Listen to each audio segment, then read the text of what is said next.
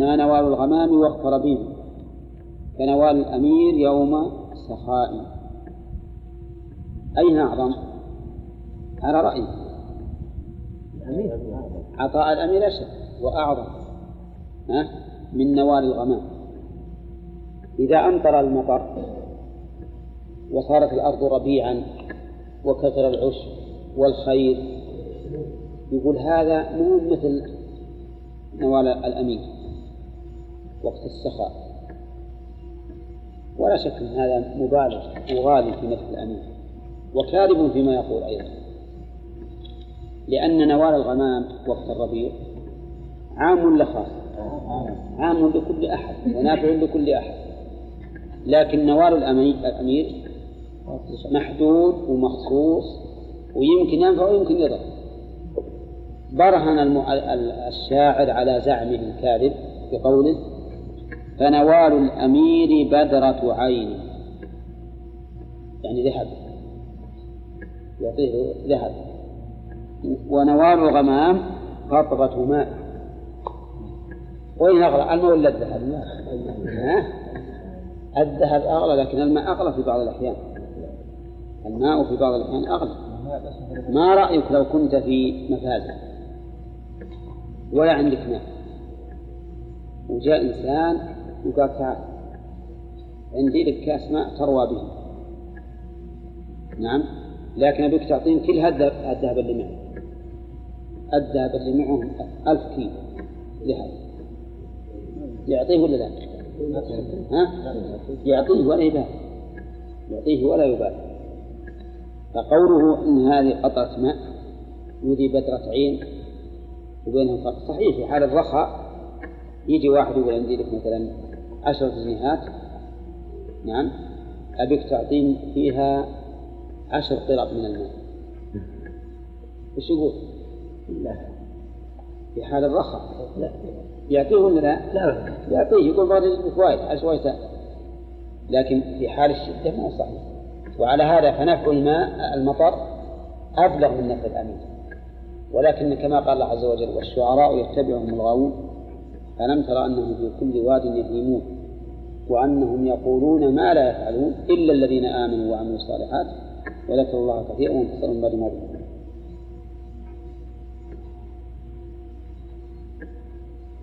هذا اللي ذكرنا عليه.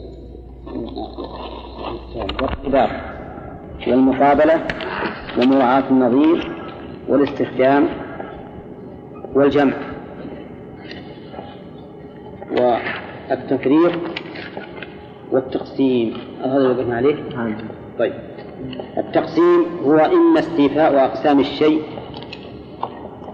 وهو ما يعرف بالسبب والتقسيم عند أصول الفقه في أصول الفقه. يسمونه الصبر والتقسيم. بمعنى أن الإنسان يستوفي الأقسام ويقول إنها إما كذا وإما كذا وإما كذا. مثلا مثال وأعلم علم اليوم والأمس قبله ولكنني عن علم ما في غد عنه. هذا بدل من أن يقول كذا لو, لو قال أعلم ما مضى ولا أعلم ما يستقبل. يتم ولا لا؟ يحصل المقصود. لو قال هذا الإنسان أنا أعلم ما مضى ولا أعلم ما يستقبل تم الكلام. لكنه أراد أن يقسم وأن يبين فقال وأعلم علم اليوم يعني علم ما يقع في اليوم. والأمس قبله وكلمة قبله في هذا الموضع تعتبر حشوا لأن الأمس هو ما قبل اليوم. إلا إذا قصد وقبله يعني أنه الأمس الأمس القريب دون الأمس البعيد. لأن الأمس يراد به ما, ما مضى ولو قبل يومك هذا. ويراد به اليوم الذي يليه يومك فإذا كان يريد, يريد الشاعر قبله أن يؤكد أن المراد بالأمس هو اليوم الذي قبل يومك مباشرة لم تكن حشوا ولكنني عن علم ما في غد عمي. عمي هذا خبر لكن المعنى أنني لا أعلمه عم عنه هنا قسم الزمان إلى ثلاثة أقسام. وين؟ اليوم والأمس قبله وما في غد. عن علم ما في غد. ولو لم يشأ التقسيم لقال وأعلم ما مضى ولا أعلم المستقبل. لكن أراد أن يقسم ويفصل. وكذلك أيضا وإما ذكر متعدد وإرجاع الكل إليه على التعيين. نعم. يقول الأمس إذا بني على الكسر ما يتعين يكون قبل اليوم. إلا هذا بغير ألف غير ألف بغير ألف أما بألف فيكون معربا على كل حال. آه، وإما ذكر متعدد ويرجع الكل إليه على التعيين. يعني يذكر شيئا متعددا. ويرجع إليه على التعيين ما يليق بكل واحد منها. مثاله ولا يقيم على ضيم يراد به إلا الأذلان. الأذلان وش محل من الإعراب؟ فاعل يقيم. لا يقيم على ضيم. الضيم مش معناها التضييق والذل. لا يقيم عليه إلا الأذلان. ثم أبدل من الأذلان عير الحي والوتد. وش عير الحي؟ حمار منها والوتد الوتد المعروف. هذا على الخسف مربوط برمته المشار إليه؟ الحمار. ها؟ ولا يشج فلا يرثي له أحد. يعني الوتد طيب قولوا هذا على الخسف مربوط برمته ولا يشج. هذا فيه لف ونشر مرتب. مرتب. وفيه أيضا إرجاع كل شيء إلى ما يليق به.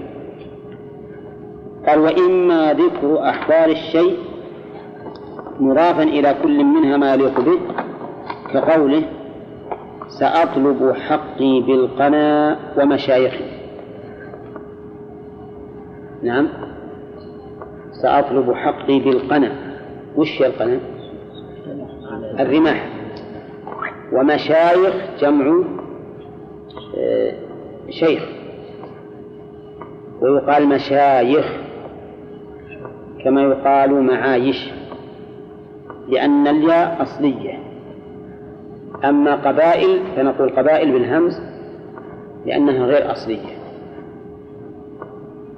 طبعا فإذا كان ما بعد ألف مفاعل إذا كان ما بعده أصليا فإنه ينطق بالياء على ما هي عليه. معيشة جمعها معايش. لو قلت معايش قلنا خطأ. صحيفة جمعها ها؟ صحائف. لو تقول صحايف قلنا غلط. نعم؟ لأن لأن وزن صحائف فعائل. فعائل الهمزة غير أصلية في صحيفة. مشايخ أصلا جمع مشيخة. مشيخة جمع شيخ أيضا. أو اسم جمع ما أعرف الآن بالضبط. لكن الكلام على أن مشايخ يقال مشايخ ولا يقال مشايخ لأنها أصلية. ومشايخ كأنهم من طول ما التثموا مرد التثموا يعني؟ تلثموا هكذا. كأنهم من طول ذلك مرد وش وش معنى من طول ما التثموا؟ هذا طول التثام ممدوح. نعم. لأن الإنسان يلتثم إذا ركب الخيل. نعم. فركوب الخيل يدل على أنهم شجعان. وأنهم دائما في ميادين القتال. يقول كأنهم مرد هل المعنى لأن لحاهم لا تبين مع اللثام؟ أو المعنى لأن لحاهم سقطت لطول اللثام؟ ها؟ يحتمل معنيين. لكن الظاهر والله أعلم المعنى الأخير. المعنى الأخير. ثم قال ثقال إذا إذا لاقوا. ثقال إذا لاقوا.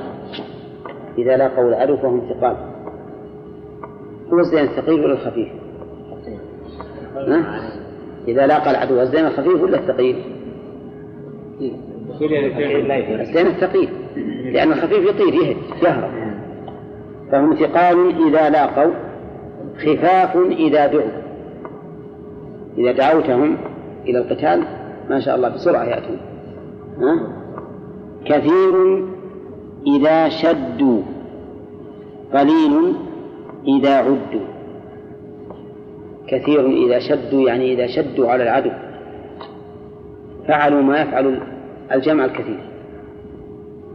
لكن عند العدد قليلون. طيب أظن هذا البيت فيه محسن معنوي سبق لنا قريبا. وش هو؟ ها؟ طباق أو مقابلة؟ مقابلة. ثقال إذا لاقوا خفافا إذا دعوا مقابلة. وهو مقابلة الملاقاة والدعاء.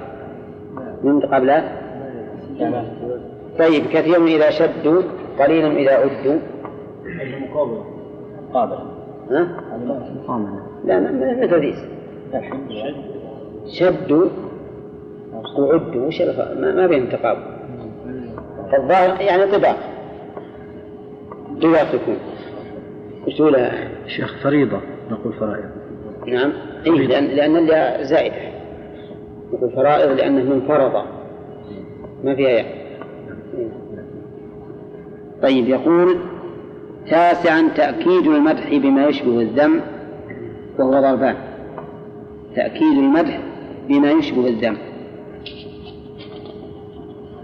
ضربان. أحدهما أن يستثنى من صفة ذم منفية صفة مدح على تقدير دخولها فيها.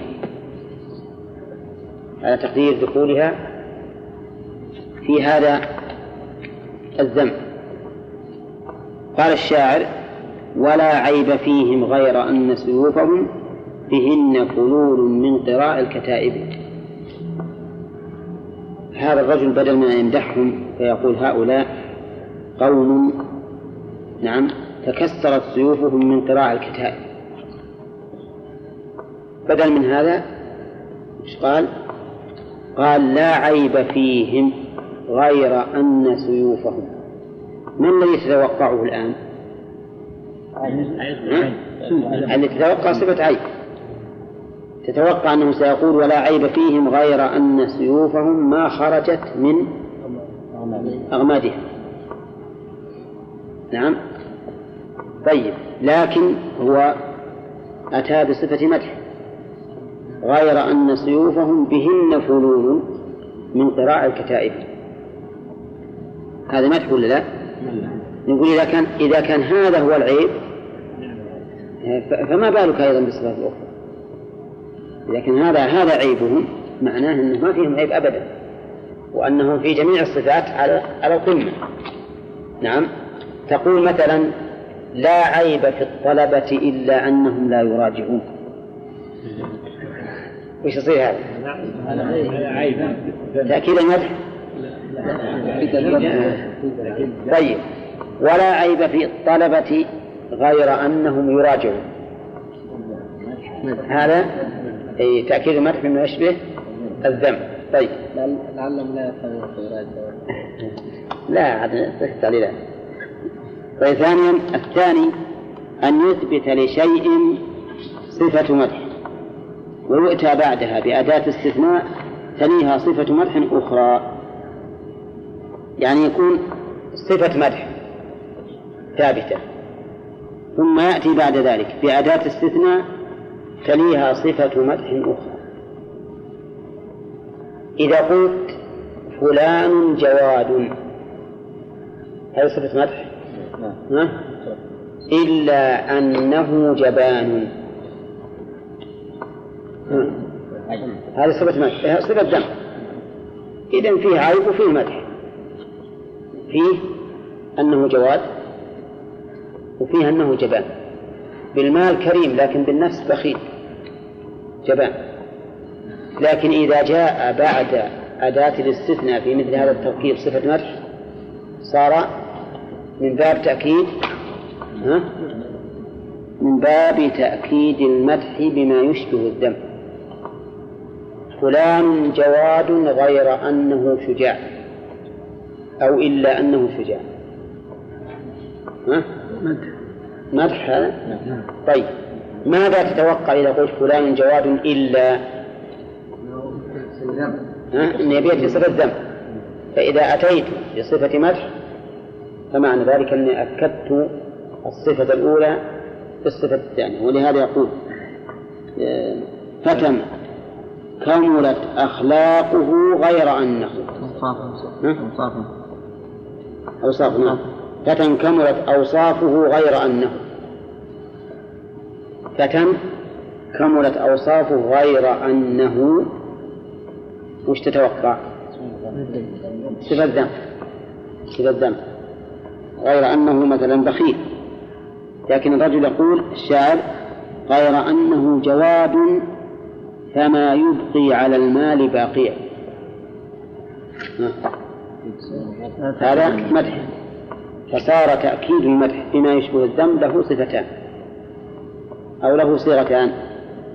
الأولى أن يأتي بصفة ذم منفية بعدها أداة استثناء بعدها صفة مدح. ثلاث مراتب صفة ذم منفية. بعدها أداة استثناء وبعدها صفة مدح هذا واحد. ثانيا أن يأتي بصفة مدح مثبتة. ضد صفة عيب منفية. بصفة مدح مثبتة. وبعدها أداة استثناء وبعدها صفة مدح. وبعدها صفة مدح. هذا أيضا من تأكيد المدح بما يشبه الذم. وإنما كان ذلك من باب التأكيد لأنه لما نفى العيب عنه مثلا لما نفى صفة الذم عنه. الصفات الأولى فإن نفي الشيء إثبات لضده. فيقتضي أن يكون ممدوحا ولا لا؟ نعم. ممدوحا. فإذا أتى بعده صفة المدح أكد المدح ثانية بالمدح الأخير. كذلك أيضا في المسألة الأولى إذا أتى بصفة مدح مثبتة ثم أتى باستثناء يتوقع المخاطب أنه سيأتي بعده صفة ذم ثم أتى بصفة مدح معناه أنه أكد المدح الأول بالمدح الثاني. طيب إذا قال قائل لماذا يعني يأتي هذا الأسلوب في اللغة العربية؟ نقول لأنه يشد الذهن. فإنك إذا قلت لا عيب فيه إلا ها؟ فإن الإنسان يتوقع أشياء فإذا رددته إلى إلى إلى المدح ها؟ صار أبلغ في ثبوت الشيء في ذهنه. وكذلك فلان جواد إلا يقول إلا أنه إيش؟ شجاع. جبان. هذا اللي نتوقع عنه. قلنا أول إيه. إيه فلان جواد إلا أنه جبان. لكن تأتي إلا أنه شجاع. معناه أني أكدت الأول. فلما أتيتني بما لا أترقبه صار ذلك أبلغ في رسوخ هذا الشيء في ذهني. طيب فيه تأكيد الذنب بما يشبه المدح. ها؟ نعم فيه تأكيد الذنب بما يشبه المدح. على خلاف هذا الشيء. أن تأتي بصفة مدح منفية. يليها أداة استثناء وشريها صفة ذم. يليها صفة ذم. فتقول في هذا الرجل لا خير فيه إلا أنه شديد على الفقراء. ها؟ وش تقول بهذا؟ لا خير فيه إلا أنه شديد على الفقراء. هذا تأكيد الذنب ما يشبه المدح. أو بالعكس تأتي بصفة ذم منفية. يليها أداة استثناء يليها صفة ذم. فتقول فلان جبان إلا أنه بخيل. هذا تأكيد الذنب بما يشبه المدح. فتأكيد الذنب يشبه المدح على العكس من ذلك من تأكيد المدح بما يشبه الذنب العاشر يعني من المحسنات المعنوية حسن التعليل وهو أن يدعى لوصف علة غير حقيقية فيها غرابة هذا حسن التعليل يقولون إنه من المحسنات المعنوية مع أنه كذب. كذب كما سيأتي بالمثال لكن يقولون كونه يأتي به على على هذا الوجه وهو أمر غريب. هذا لا شك أنه يؤدي إلى أن يستحسن الناس الكذب ولو كان يستحسن هذا الكلام ولو كان, كذبا. لأنه لو كانت العلة حقيقية ما كان كذبا ولا كان غريبا. ولكن لأنها لأنها كذب وغريبة صارت كما يقول من حسن التعليم مثاله لو لم تكن لو, لو, لو, لو لم تكن نية الجوزاء خدمته لما رأيت عليها عقد منحطق الجوزاء وين هي فيه؟ في السماء. هذه النجوم معروفة وتجد أنها لها ثلاث نجوم كأنها العقد. فيقول إن الجوزة تريد أن تخدم ممدوحا ومن أجل ذلك تزينت بهذا العقد الذي جعلته كالنطاق لها. هذا صحيح؟ هذا من أكذب الكذب. هذا من أكذب الكذب. ومع ذلك يقولون إن هذا من حسن التعليم. هذا يقولون إنه من حسن التعليم وهذا يأتي به الأدباء كثيرا يعللون الشيء بغير علة الحقيقية من أجل لفت النظر. نعم. كما لو قلت فلان آه، ذهب يشتد سعيا لأنه تعبان. لأنه تعبان. نعم. هذا صحيح؟ الأمر بالعكس. الأمر يكون بالعكس. أو مثلا تقول فلان مرض قال لماذا؟ قال لأنه اشترى برتقالا. ها؟ صح؟ هذا ما هو صحيح. وإن كان لو كان بخيلا ربما يمرض من شراء البرتقال إذا نزل به ضيف. نعم. إنما على كل حال هذا خلاف العلة المعهودة. وهذا كثيرا ما يأتون به في مقام الفكاهات في مقام الفكاهات أو في مقام المدح أو في مقام الذم الشديد يعلنون بأشياء غير صحيحة من أجل هذا الشيء. طيب يقول ائتلاف اللفظ مع المعنى. التناسب يعني. وهو أن تكون الألفاظ موافقة للمعاني فتختار الألفاظ الجزلة والعبارات الشديدة للفخر والحماسة والكلمات الرقيقة والعبارات اللينة للغزل. هذا أيضا لا شك أنه من المحسنات المعنوية إنه في مقام الفخر والحماسة والشجاعة تختار الألفاض الجزلة. وهذا بناء على ما كان معروفا عند العرب وإلا فلا شك أن الفخر لا ينبغي. الرسول عليه الصلاة والسلام أمر بالتواضع حتى لا يفخر أحد على أحد. لكن من باب ما كان معروفا عند العرب. أو ما كان معروفا من المسلمين تجاه الكفار. لأن كل ما يغيظ الكفار من فخر وحماس وغيره فإنه مطلوب. اسمع إلى قوله إذا ما غضبنا غضبة مضرية. المضرية نسبة إلى مضر. العرب. وقول إذا ما غضبنا ما هذه زائدة. لأنها بعد بعد إذا. هتكنا حجاب الشمس أو قطر الدم. نعم هذه عظيم.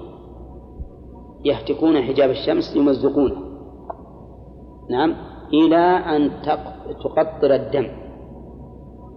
وهذه من المبالغة. ولا من يصل إلى الشمس؟ نعم. ولا يراد ولا يقال لعله يريد بالشمس المرأة الجميلة. والمعنى أننا نصل إلى نسائهم حتى نهتك أستارهن ونضربهن حتى يقطرن الدم. لا يقال هذا لأن المقام لا يقتضي. إذا ما إذا ما أعرنا سيدا من قبيلة ذرى منبر صلى علينا وسلم. شوف هذا فخر. إذا ما أعرنا سيدا شوف أعرنا.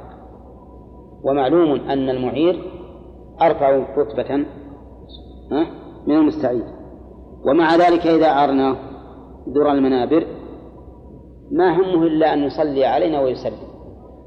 وذلك بالثناء علينا و و وغير ذلك مما يكون صلاة وتسليما هذا لا شك أن هذه الألفاظ جزلة وجيدة وموافقة للمعنى. ويقال إن الحجاج أول ما جاء إلى أهل العراق كان متلثما. وسكت ولم ينطق بكلمة. فكأنهم احتقروه حتى حصبوه بالحجارة. فوضع عمامته وقال أنا ابن جلا وطلاع الثنايا. متى أضع العمامة تعرفون؟ هذه الكلمات في هذا المقام جزلة ولا لا؟ نعم. ها؟ جزلة. جزلة مناسبة للمقام. مناسبة للمقام. هذا من المحسنات من المحسنات المعنوية. رحمك الله. وبهذه المناسبة يقولون إنه لا بد أن يكون بين المعنى وبين اللفظ ارتباط. ارتباط. بمعنى أن اللفظ يشعر بالمعنى. فالحجر وش يشعر بالصلابة والقوة. والزبد؟ باللين. هكذا يقولون الذين يتكلمون في العربية ولكن ليس هذا بظاهر لأنه قد يكون شعوري بالحجر شعوري في لفظ الحجر بالصلابة لأنني لا أعرف حجرا إلا صلبا وكذلك أيضا في الزبد بالليل لأني لا أعرف زبدا إلا لينا. ولكن على كل حال لا شك أن, أن الأصل أن الألفاظ أخذت من المعاني. أخذت من المعاني ثم عاد تطورت. في الغزل يقول آه، لين. لم يطل ليلي ولكن لم أنم. ونفى عني الكرى طيف ألم. هذا شديد وصعب. ها؟ أو بالعكس. هذا بالعكس لين. يقول الليل ما طال علي لكني ما نمت لأن لأنه طاف بي طائف كأنه تذكر محبوبة محبوبته. فلم ينم وعادة أن الذي لا ينام يطول عليه الليل ولا لا؟ عادة يطول عليه الليل. لكن هذا ما طال ليله لأنه كان يتذكر محبوبه وصديقه. فكأن الليل الذي يطول عند من لم ينم في العادة كأنه لم يطل عليه.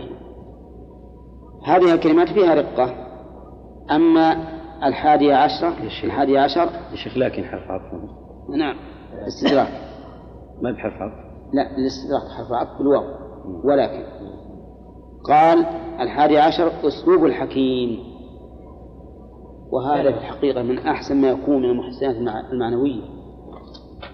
لأن فيه تورية وفيه تنبيه. وهو تلقي المخاطب بغير ما يترقبه أو السائل بغير ما بغير ما يطلبه تنبيها على أنه الأولى بالقصد. يعني هو أن يتلقى أن يتلقى أن يتلقى المخاطب بغير ما يترقبه هذه واحد. والثاني يتلقى السائل بغير ما يطلبه تنبيها على أنه الأولى. يعني المخاطب يحمل كلام من خاطبه على غير ما يريده. فيتلقاه على غير الوجه الذي أراده المتكلم. مثاله يقول الأول يكون بحمل الكلام على خلاف مراد قائله كقول القبعثرة للحجاج وقد توعده بقوله لأحملنك على الأدهم. الأدهم هو القيد. كما قال ابن مالك في الألفية فالأدهم القيد. هذا الأدهم. قال لأحملنك على القيد. المعنى لأقيدنك نعم. آه لا. لأحملنك على الأدهم. المعنى لأقيدنك لأن الأدهم هو القيد. فقال له مثل الأمير يحمل على الأدهم والأشهر شمل عليه؟ على الفرس. هذاك أراد القيد بالأدهم وهذا أولها إلى الفرس. فقال مثل الأمير يحمل على أدهم والأشهر فقال له الحجاج أردت الحديد. الحديد الذي يقيد به. فقال قبعثر لأن يكون حديدا خير من أن يكون بليدا. هذا أيضا وش نسميه؟ أسلوب حكيم. لأنه لما قال أردت الحديد ويريد حديد المعدن المعروف قال لأن يكون حديدا ها؟ خير من أن يكون بليدا. وش يعني وش يعني به؟ يعني الفرس يعني بالفرس. يقول إذا إذا حملتني على أدهم أو أشهب حديد أحسن من كونك تحمله على على بليد. فقال له الحجاج نعم. أراد يقول أراد الحجاج بالأدهم القيد والحديد وبالحديد المعدن المخصوص وحملهما القباثرة على الفرس الأدهم الذي ليس بليدا. هذا أيضا نقول هذا أسلوب حكيم وهو كثير أيضا في كلام الأدباء ويمكن الإنسان يستعمله أحيانا في التوريات. تورية نعم. فإذا قال مثلا ما رأيت ما رأيت فلانا. يقول المخاطب ولا ضربت ظهره. وش حمل حمل ما رأيت فلانا؟ ضرب رئتين أي ضرب رئته مع أن المتكلم يوم يقول ما رأيت فلانا أي ما رأيته ببصر فيقول ولا ضربته على ظهره. أي حمل ما رأيته نعم على أن معنى ما رأي ما ضربت رئته. وهو كثير. يمكن فيما بينكم في الكلام تجدون هذا كثيرا. إذا أراد منكم أن يحمل كلام من خاطبه على غير ما أراد لسبب من الأسباب ولو كان على سبيل المسح تجده يؤول لكن بشرط أن يكون صالحا لذلك. فإن لم يكن صالحا لذلك فإنه لا لا لا يصح الثاني أن يكون أن أن يكون بتنزيل السؤال منزلة سؤال آخر مناسب مناسب لحالة المسألة. كما في قوله تعالى يسألونك عن الأهلة قل هي مواقيت للناس والحج. هذا السبب ما صح وإن كان مشهورا عند كثير من المفسرين لكنه ما صح أن الصحابة سألوا النبي عليه الصلاة والسلام عن الأهلة يعني لماذا يبدو القمر صغيرا ثم يكبر ثم يرجع صغيرا؟ ما سألوا هذا. سألوه عن الحكمة. فقال الله تعالى قل هي مواقيت للناس والحج. مواقيت للناس وللحج. على رأي من ذهب إلى أنهم يسألون عن السبب في صغر الهلال ثم كبره يكون من أسلوب الحكيم ولا لا؟ نعم يكون من أسلوب الحكيم. وأن الأحق أن تسألوا عن الحكمة لا عن السبب الفلكي. إذ أن السبب الفلكي هذا أمر لا ليس لكم منه فائدة. بل الفائدة في الحكمة من خلق هذه الأهلة ولكن يمكن أن نمثل له بقوله تعالى يسألونك ماذا ينفقون؟ قل ما أنفقتم من خير فللوالدين والأقربين. فهم سألوا ما الذي ينفقون؟ وكان مقتضى السؤال أن يقال لهم ها؟ أنفقوا كذا وكذا. لكن بين جهة المنفق عليه اللي هو أهم.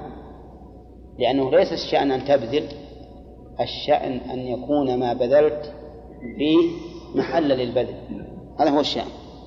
ولهذا قال قل ما أنفقتم من خير فللوالدين والأقربين واليتامى والمساكين ومن السبيل. طيب يسألونك ماذا ينفقون؟ قل العفو. هذا الجواب مطابق ولا لا؟ يسألونك ماذا ينفقون؟ قل العفو. ويسألونك ماذا ينفقون؟ قل العفو. مطابق ولا لا؟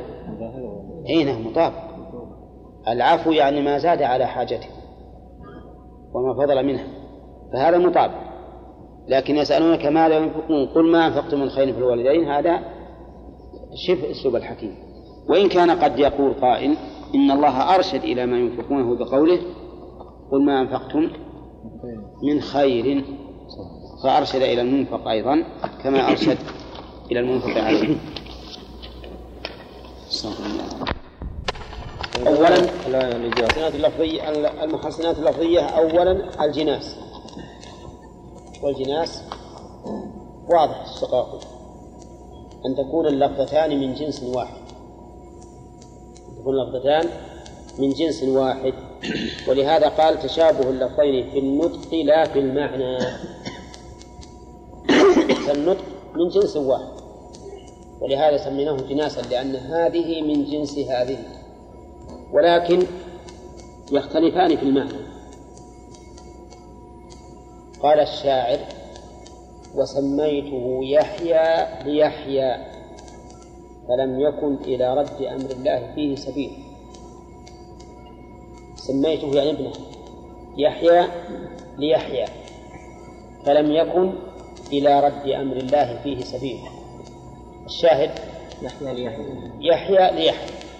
الأول يحيى علم والثانية فعل مضارع من أحياء. هذا نسميه جناسا. نسميه جناسا تاما. قولا ها؟ نسميه جناسا تاما. لأن اللفتان أو لأن اللفتين اتفقتا في الحروف والحركات. الجناس تاما. كذلك تقول ضاقت على هذا الرجل الأمور. فرجا فرجا. مثله نعم. فرجا فرجا. نعم. الأول فرجا. فعل متصل بفاء العطف والثانية اسم من الفرج. نعم. فرجا فرجا. مثل ما قال ابن مالك قال محمد وابن مالك أحمد رب الله خير مالك. نعم. كذلك. من مالك خير مالك. جناس القاسطون يا شيخ. ها؟ القاسطون أتت القاسطون ذم وأتت يعني لا لا لا, القاسطون. لا. أو ما هي؟ القاسطون ذم والمقسطون مدح. مقسطون. طيب. نعم. وأيضا هو مراد مراد العلماء أنه يصير كلام واحد. أي كلام واحد. نعم. يقول مالك ويكون تاما وغير تام فالتام ما اتفقت حروفه في الهيئة والنوع والعدد والترتيب. في الهيئة والنوع والعدد والترتيب. الهيئة يريد الشكل. شكل مفتوح مضموم ساكن مكسور. والنوع حاء مع حاء. ميم مع ميم. دال مع دال ها؟ سيدي ولا لا؟ طيب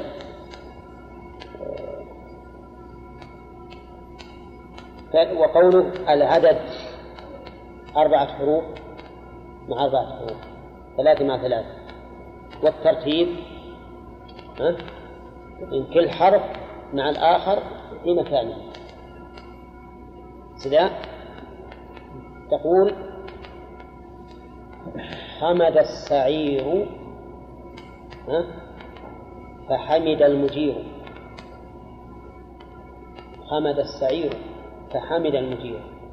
شلون هذا تام ولا غير تام؟ غير تام. صح. باختلاف النوع والهيئة. مثاله يقول التام لم تلق غيرك إنسانا يلاذ به فلا برحت لعين الدهر إنسانا. لم تلق غيرك أو الضمير يعود على شيء سابق إما أنها الرزايا أو امرأة ما أدري. الشعر يقول إنسانا. فلا برحت لعين الدهر إنسانا. إنسانا الأول وإنسانا الثاني. متفقان؟ ها؟ في الهيئة. والنوع والعدد في الهيئة والنوع والعدد والترتيب. أولى لكن معناه مختلف ها؟ كيف الثلاثة؟ الأول إنسان من بني آدم والثاني إنسان العين وإنسان العين هي السوداء هي النقطة السوداء في السواد هذا إنسان ها؟ فلا بأس بالعين الدهر إنسان طيب هل مثله قوله تعالى فإن مع العسر يسرا إن مع العسر يسرا.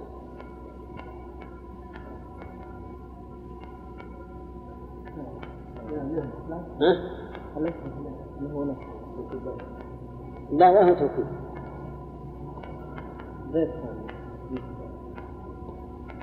إن مع العسر يسرا.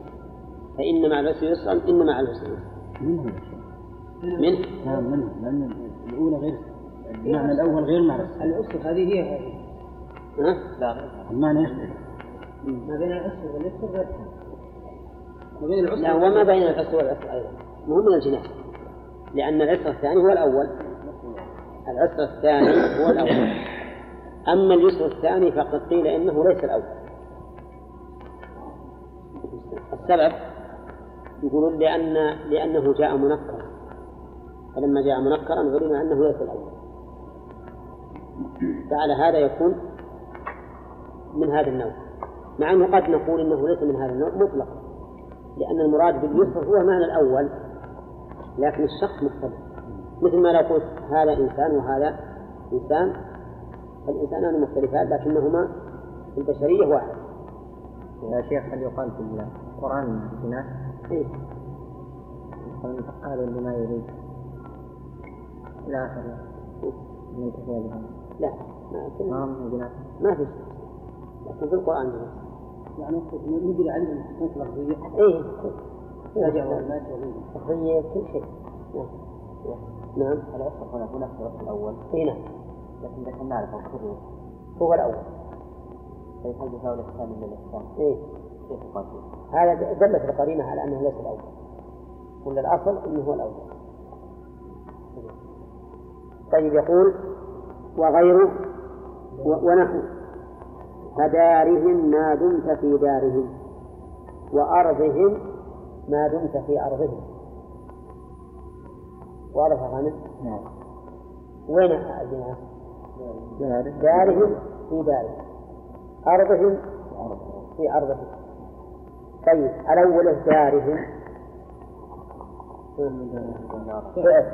فعل. أمر من المداراة والثاني في دارهم اسم من البيت. أو, للبقعة اللي فيها. وأرضهم فعل أمر. ما دمت في أرضهم. هذا اسم بقعة وش هذا رأيكم في هذا؟ البيت من حيث المعنى؟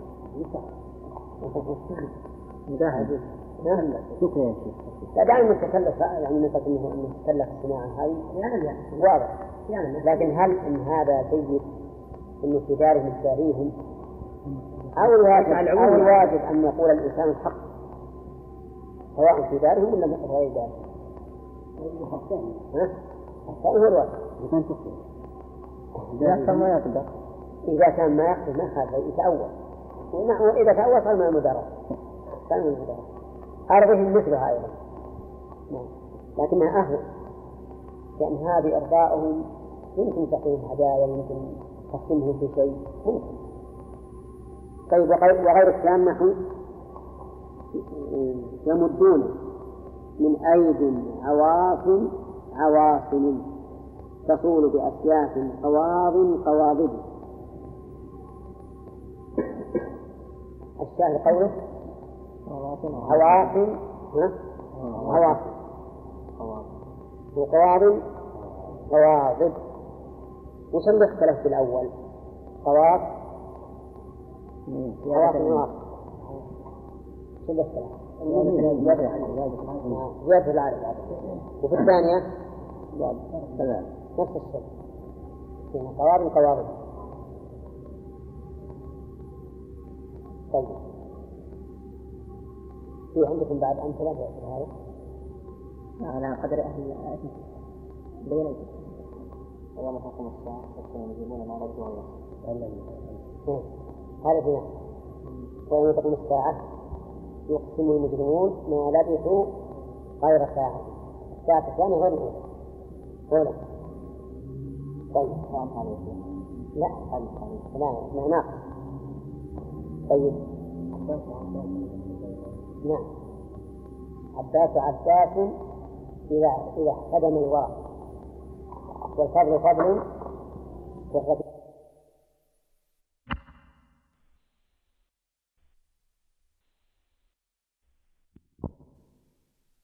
وتوافق الفاصلتين. أتى آه. نثرا.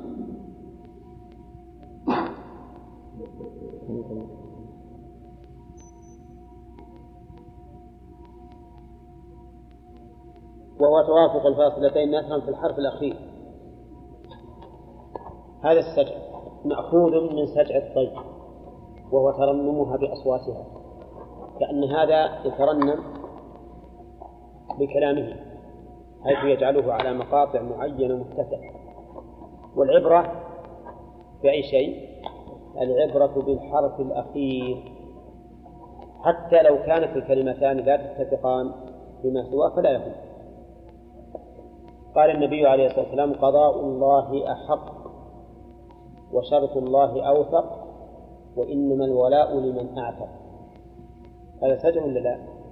سجع أحق أوثق أعتق. اتفقت في الحرف الأخير. مع أن الكلمتين بل الكلمات في الحديث متفقة في الوزن. أولى كلها على أفعل كلها على أفعل أحق وأوثق وأعتق وإن كان الثاني فعل الأخيرة فعل. يقول في الحرف الأخير نحو الإنسان بآدابه لا بزيه وثيابه. صح؟ الإنسان بآدابه لا بزيه وثيابه. الحرف الأخير متفقات فيه. والمعنى في هذا في هذا المثل؟ المعنى صحيح. وقد ثبت عن النبي عليه الصلاة والسلام أنه قال إن الله لا ينظر إلى صوركم وأجسامكم. الإنسان مو بزيه وثيابه بل هو بآدابه طيب. ونحو ونحو يطبع الأسجاء بجواهر لفظه ويقرع الأسماع بزواجر وعظه.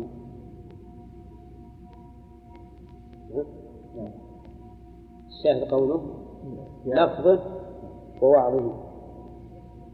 ما ذكر المؤلف حكم السجع هل هو بلاغة وممدوح وحسن ولا لا؟ أطلق أنه من المحسنات اللفظية. والحقيقة أنه من المحسنات اللفظية. لكن إذا كان هذا التحسين يطغى على المعنى. فإنه يعتبر لا ركاكة ولا ولا يعد من البلاغة لأن بعض المصنفين يتكلف السجن. حتى إنه يأتي بالكلمات الغريبة الصعبة في الفهم كله من أجل السجن. وهذا ليس بصحيح. بل السجع إذا جاء عفوا من الطبيعة فهذا طيب ومحمود ولا شك أنه حسن له. أما مع التكلف فلا. ولهذا لما قال حملوا النابغة النابغة يا رسول الله كيف يضمن أو كلمة هذه كيف يغرم؟ كيف يغرم؟ يغرم. من لا شرب ولا أكل ولا نطق ولا استهل فمثل ذلك يطل. فقال النبي عليه الصلاة والسلام إنما هو من إخوان الكهان من أجل سجعه الذي سجع. فهذا السجع صار مذموما من حيث موضوعه.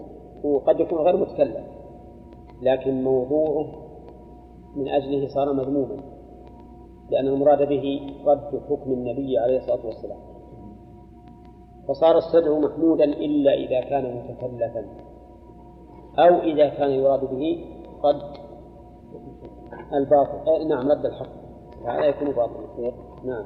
مثل حديث عائشة النساء اللي سمعنا نعم.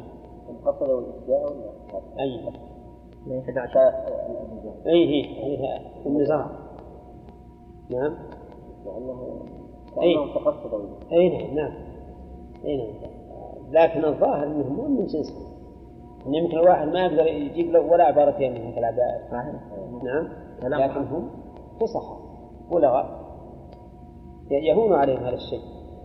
الآن عندما تشوف أيضا كلام امرئ القيس وغيره من البلغاء الفصحاء تجد أن الكلام فيه سجع لكنه محمود ولا تجد فيه تكلف إنما الواحد منا إذا بغى يجيب له كلمتين بس مش أربع حدث ساعتين متى يلقى اللفظ ثلاث واحد ثم عاد إذا وجده يمكن يجيب واحد ما يفهم معناه إلا هو. نعم. طيب. يقول الاقتباس. الخامس عشر الاقتباس وهو أن يضمن الكلام شيئا من القرآن أو الحديث لا على أنه منه. كقوله لا تكن ظالما ولا ترضى بالظلم وأنكر بكل ما يستطاع يوم يأتي الحساب ما لظلوم من حميم ولا شفيع يطاع. الظالم أنت الظالم. هذا الاقتباس انك تضمن الآية شيئا من الشعر أو من الكلام. ولهذا قال المؤلف هو أن يضمن الكلام سواء كان نثرا أو نظما. يضمن شيئا من القرآن أو من الحديث.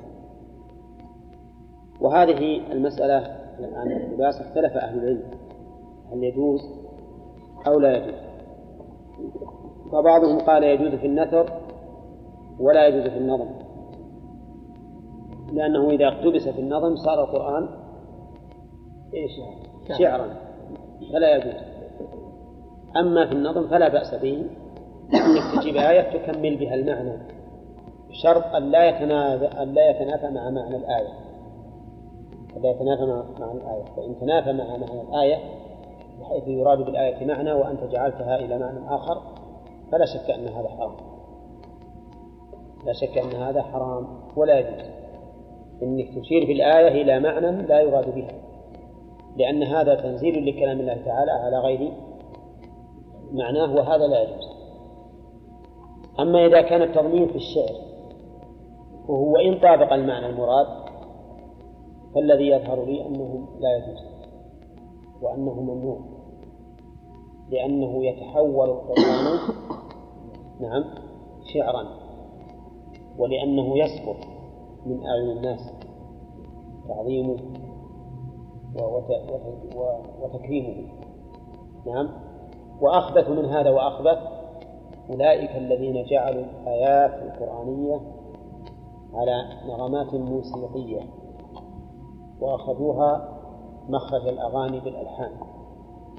لأن قد سمعنا أن بعض الخبثاء من المذيعين في بعض الإذاعات أنهم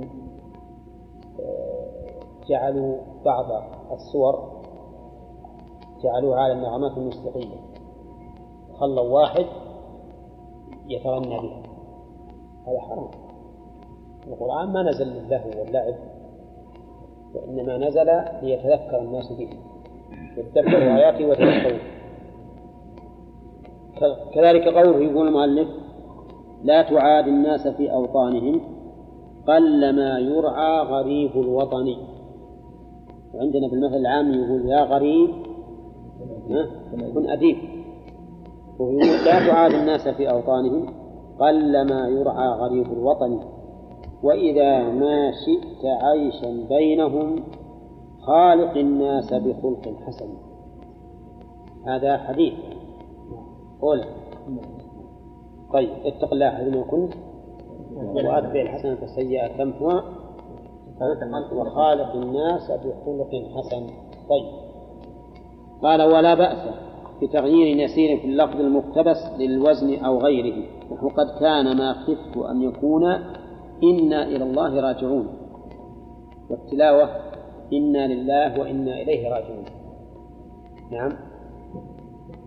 قد خفت ما قد كان ما خفت أن يكون. كان هذا الرجل خائف أن يقع في مكروه. ثم وقع فيه. فقال قد خفت قد كان ما خفت أن يكون. إنا إلى الله راجعون. لكن قد يقول قائل أن هذه ما هي اقتباس. نعم. لأنها فلت اختلاف بين ها اختلاف اختلاف اختلاف النجم. نعم. ذكر عادي ذكر عادي. أما لو كان اختلاف في كلمة أو كلمتين ممكن. وقال خاتمة حسن الابتداء إلى آخره. الآن الظاهر أننا لين لطيف. لأجل أن يصل الإنسان إليه ويتقبله. بخلاف ما لو ابتدأه بكلام عنف شديد يقولون إن بعض الخطباء صعد المنبر فأراد أن يخطب فقال الحمد لله الذي لم يجعلنا يهودا ولا نصارى. نعم. هذا حسن ابتداء. نعم. الحمد لله الذي لم يجعلنا يهودا ولا نصارى. أحد قال إنه إنهم يهود ونصارى. لكن لو قال الحمد لله الذي هدانا للإسلام ومن علينا بكذا ومن علينا بكذا ثم قال وحمانا من دين اليهود والنصارى كان طيب. أما أنه على طول يبدأ بهذا الأسلوب الخشن فهذا لا ينبغي. وإذا جعل في هذا الكلام المبتدأ ما يشير إلى الموضوع الذي يريد أن يتكلم فيه كان هذا حسنا.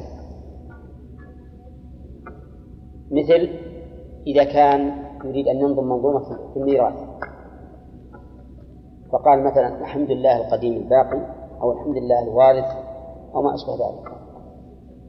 نعم. لأجل يشير إلى أن هذه المنظومة موضوعها في الميراث في ميراث الأموات. ويسمى هذا عندهم براعة الاستهلال.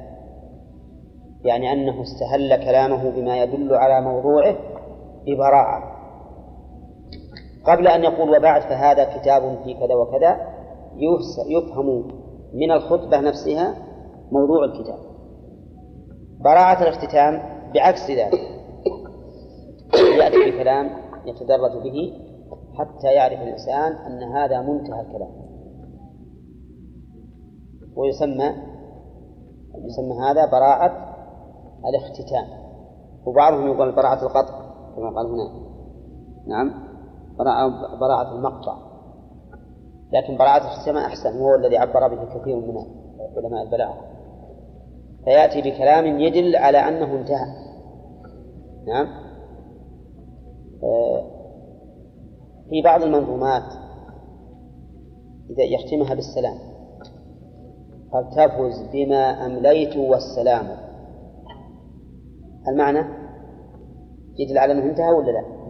لأن السلام يكتب به المجلس أو أو يختم به الإنسان المغادر. فهذا معناه أن أن المنظومة انتهت. والمهم أن الإنسان البليغ يستطيع أن يأتي بحسن الابتداء وحسن الاختتام. فيكون الكلام كله لينا سهلا مشيرا إلى الموضوع ومشيرا إلى الختام. ويسمى هذا براعة الختام. والأول براعة إيش؟ استهلال الروض المربع شرح سالم المستقنع. قال في أوله الحمد لله الذي شرح صدور أوليائه. شرح صدور. وش براعة هذه؟ براعة الاستهلال لأن لأن الكتاب هذا شرح. شرح لزاد المستقبل. قال الحمد لله الذي شرح صدور أولياء فمعنى ذلك أن هذا الكتاب شرح. نعم. وأظن هذا انتهى الكتاب الآن.